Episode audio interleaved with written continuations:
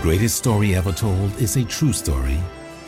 It is a story of adventures, battles, kings and queens, heroes and villains, good and evil, history and prophecy. It is your story. Come join the adventure of the Bible story. Chapter 154 Egypt cannot protect you. Ishmael's thoughts turned inward as he contemplated how much treasure he would receive from the king of Ammon for eliminating the leadership of Judah. He was still picturing how grateful the king would be for the gifts of slaves and Zedekiah's daughters when a commotion broke out among the captives. Prisoners were lying prostrate on the ground with their ears pressed into the dirt. I can hear hoofbeats. There are horses coming, lots of them. One of the captives yelled. Help is on the way. We are saved. Quiet! Ishmael shouted. Get those prisoners moving, he commanded his goons. There's still a chance we can make it. Whip them if you have to.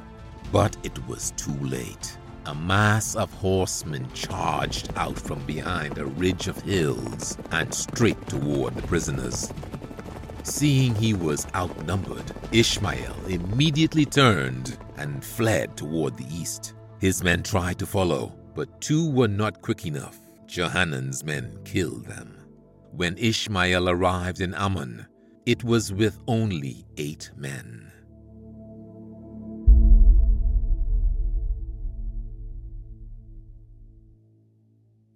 Now that the prisoners were freed, Johanan faced a dilemma.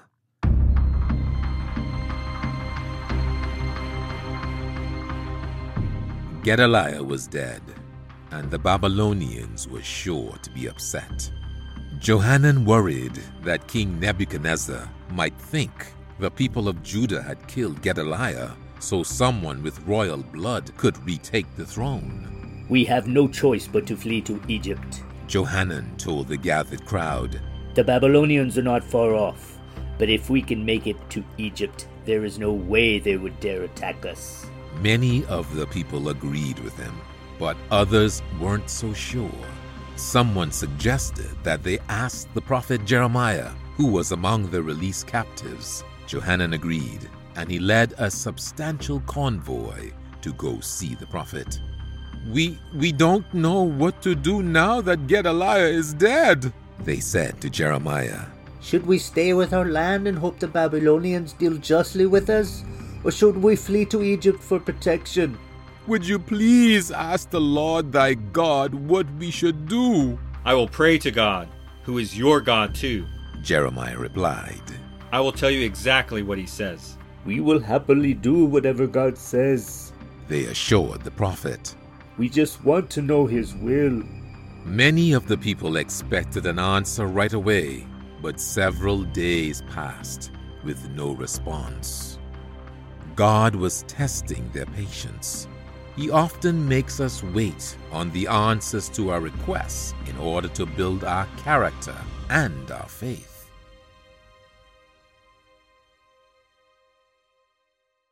Finally, after 10 days, Jeremiah called Johanan and the others to speak with them. I'm happy to report that God has revealed what you should do. Jeremiah told the expectant crowd.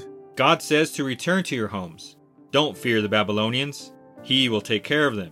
If you listen to God, He will bless you and prosper you and cause you to grow and multiply in your homeland. As the prophet spoke, a low rumble began in the crowd. But Jeremiah pressed on. If you choose to ignore God's word and go into Egypt, God says that you will die. Some of you will starve, some of you will get terribly sick, and the rest will be killed.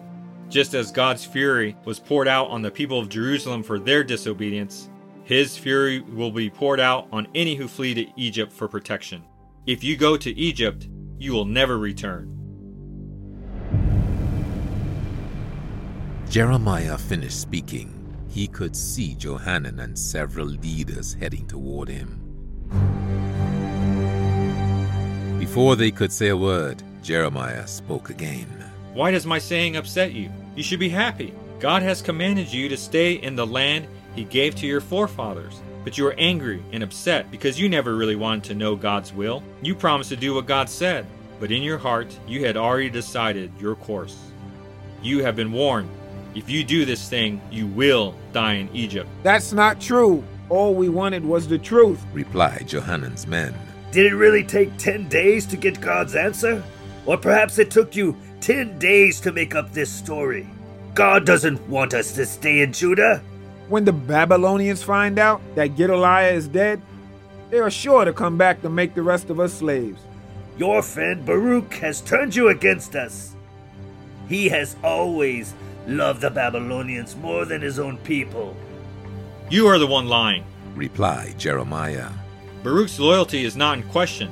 He has only written the words that God gave me to deliver. We all know how friendly you and Baruch are with the Babylonians. Retorted another man. Yash, tell us, what did you have to promise them to get out of jail? Another mocked. We we need to stop arguing and start packing, declared a third. The Babylonians could already be on their way here. Jeremiah looked at his people with sadness. Do what you like, but Baruch and I will stay here as God commanded. I'll decide who goes and who stays. Interjected Johanan. We are all going to stick together, so that means you and your scribe will come with the rest of us into Egypt. Pack your bags.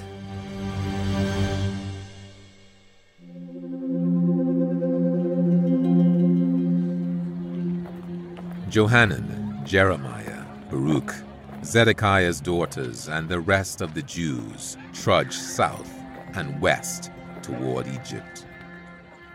After a long march, they came to the walled fortress city of Tahpanhes, which was located about 50 miles east of the most eastern branch of the Nile River. This city eventually became known as the Castle of the Jew's Daughter to locals.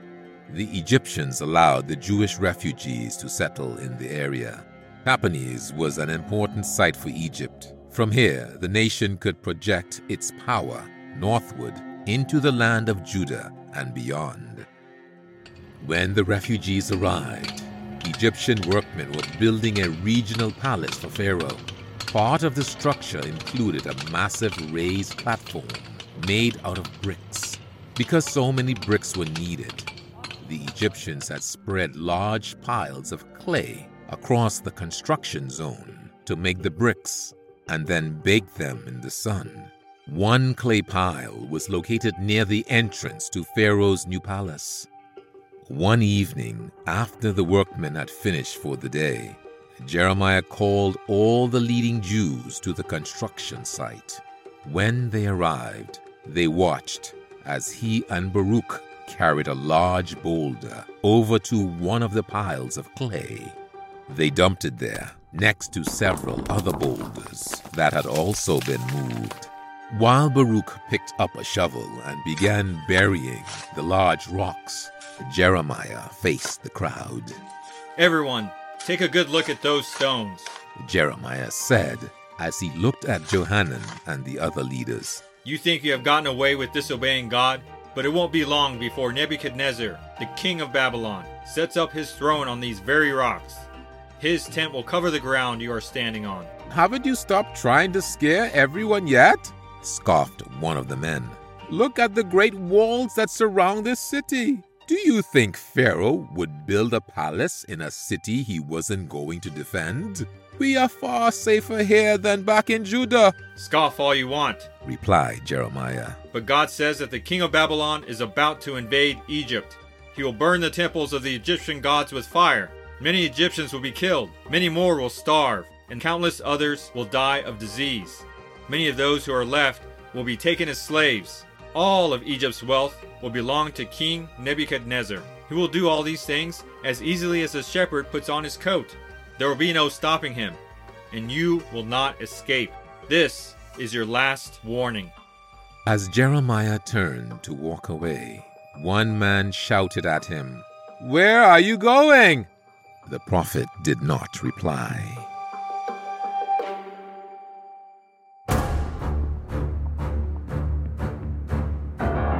Back in Judah, Jerusalem was empty and deserted. King Nebuchadnezzar had given the order to completely level the city. The temple was destroyed and the palace burned. The captives were herded more than 200 miles north to the city of Riblah in Syria, where Nebuchadnezzar had set up his temporary headquarters.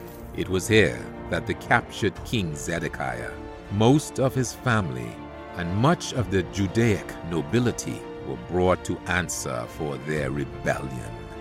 The penalty for your crimes is death. King Nebuchadnezzar told a visibly shaking Zedekiah. Thousands of people are dead because of you. Zedekiah lowered his head and stared at the chains binding his wrists and ankles. He knew what was in store for him. He had heard of the cruelty of the Babylonians. He knew that when they finished torturing him, he would welcome death. If only I had listened to Jeremiah. The king thought mournfully. Nebuchadnezzar continued. But I have decided to spare your life.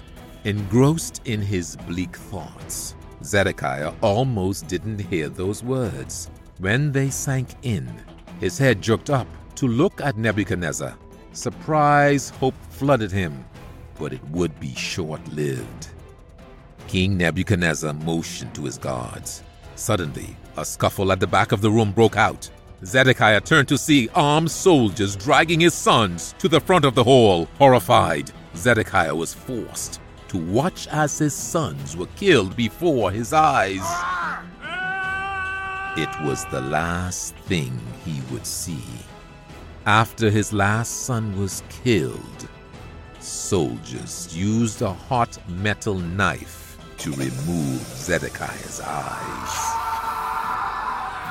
When Nebuchadnezzar returned to Babylon, he took Zedekiah with him.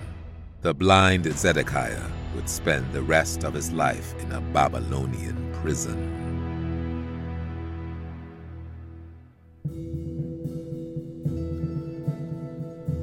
Although God allowed the nation of Judah to go into captivity, he had given the people plenty of opportunity to repent before punishment came. Through prophets like Isaiah, Jeremiah, Ezekiel, and others, God had warned the people to turn from their idolatry and paganism. God had warned the Jews that unless they turned from their evil ways, they would go into captivity just like the northern kingdom of Israel had 135 years before. Judah, however, was not scattered across the nation as Israel had been. The Jews would eventually return to Judah and rebuild Jerusalem, but God had another plan for the northern tribes of Israel. For the Jewish outcasts who had not been taken captive, daily life was a bitter struggle to find food and shelter. Their hastily abandoned properties were overrun by wild animals. Their fields and orchards became overgrown with weeds. Much of the land of Judah was barren and empty. In Babylon, two kings of Judah, Jehoiachin and Zedekiah, wasted away in prison. The captive Jews occupied land north of Babylon. There, they mourned over their wretched state, longing to go back to Jerusalem. The Jews soon began to realize that they were without excuse. Jeremiah's and Ezekiel's prophecies often overlapped and thus should have been a strong warning to those people. But this is usually the way it is with God's true prophets. People often don't believe their warnings until it is too late. Ezekiel also warned that the king of Babylon would conquer Egypt. He prophesied that Nebuchadnezzar would capture Egypt like a fisherman catches a fish with a net, and that he would throw the fish onto the beach for the ravenous birds and wild beasts to eat. This vivid imagery confirmed God's words to Jeremiah that the Jews who fled to Egypt against God's warning would find no safety. Ezekiel was much more than a prophet to the Jews. Like Jeremiah, he was really a prophet for the future, for the time period just prior to Jesus Christ's second coming. One thing Ezekiel wrote about was how people will be resurrected in the future. He prophesied about what the world will be like when a resurrected King David would once again rule Israel and all the nations of the world. The prophet described another prophecy of the temple that will be built in Jerusalem during the thousand year period following Jesus Christ's return. Ezekiel also told of a future prophet who would serve as a watchman before the Great Tribulation. Ezekiel had many warnings for the future descendants of Judah and Israel, those of our time today.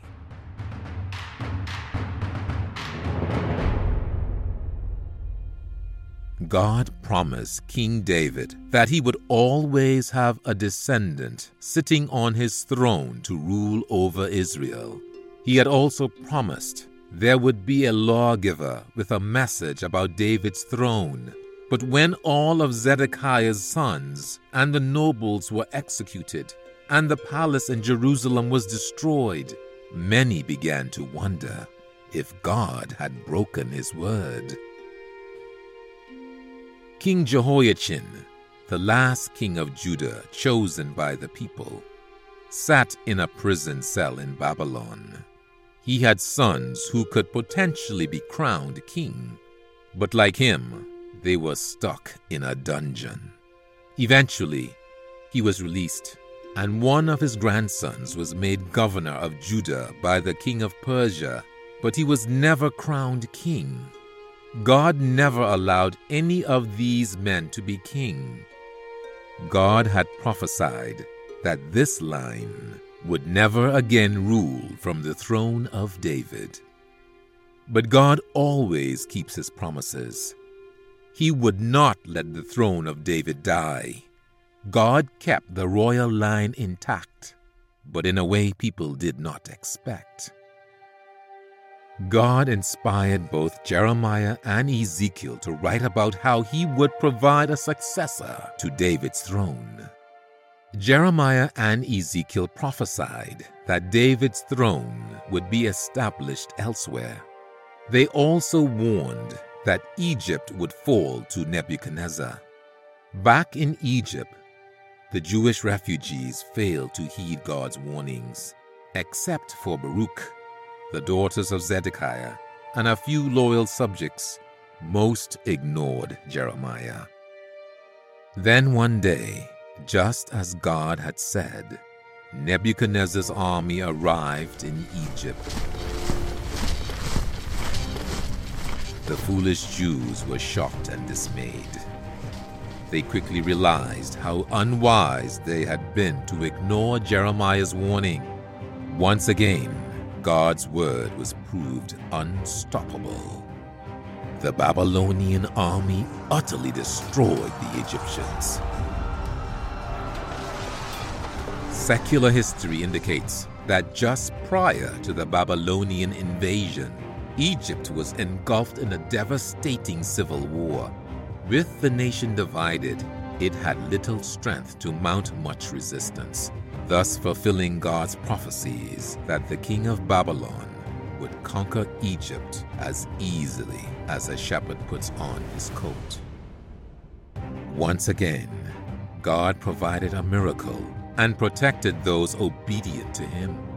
Just as the Babylonians spared Jeremiah's life when they conquered Jerusalem, Jeremiah and his entourage were protected during the Babylonian invasion of Egypt those Jews who had scoffed at God's warning were either killed or made slaves and carted off to Babylon. When the Babylonians departed, taking Egypt's treasure with them, Jeremiah was finally free to complete the mission God had given him. His group set off for the nearest Mediterranean port to find a ship. They were about to begin an epic journey to restore the throne of David.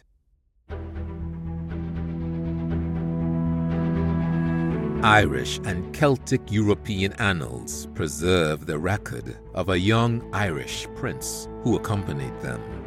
Evidently, the prince had been with Jeremiah in Jerusalem during the Babylonian siege and married one of the Jewish princesses in Jeremiah's care. He would now escort them on their trip, which would take them to Spain and eventually back to the prince's home in Ireland. Although the details of this trip are not chronicled in Jeremiah's writings, Irish annals record that not long after the fall of Jerusalem, an elderly white haired patriarch, sometimes referred to as a saint, came to Ireland. With him was the prince's daughter of an eastern king, and a companion called Simon Brach, spelled in different histories as Breck, Berech, Brak, or Barak. The princess had a Hebrew name, Tea Tephi. Besides the royal family, this patriarch brought with him a harp, an ark, and a wonderful stone called Lia Fail, or Stone of Destiny. There are many fascinating details about how God transplanted the throne of David to Ireland. You can read about it and many other details regarding the supposedly lost 10 tribes of Israel in the book The United States and Britain in Prophecy by Herbert W. Armstrong. The prophets Jeremiah and Ezekiel provide fascinating insight into this history. Ezekiel prophesied that the throne of David would be overturned three times. The first overturn happened when an Israelite prince from Ireland married one of Zedekiah's daughters. David's throne was transferred to Ireland. That dynasty lasted many generations. Eventually, the throne was overturned a second time when it was moved, along with the Stone of Destiny, from Ireland to Scotland. The third overturn happened when the stone was taken from Scotland to England by Edward I. Today, the monarch of Britain sits on the throne that can trace its history all the way back to King David. This is the same throne that Jesus Christ is prophesied to sit on in Jerusalem when he returns to establish his rule on earth. The history and prophecy of the throne of David is one of the most exciting stories ever told.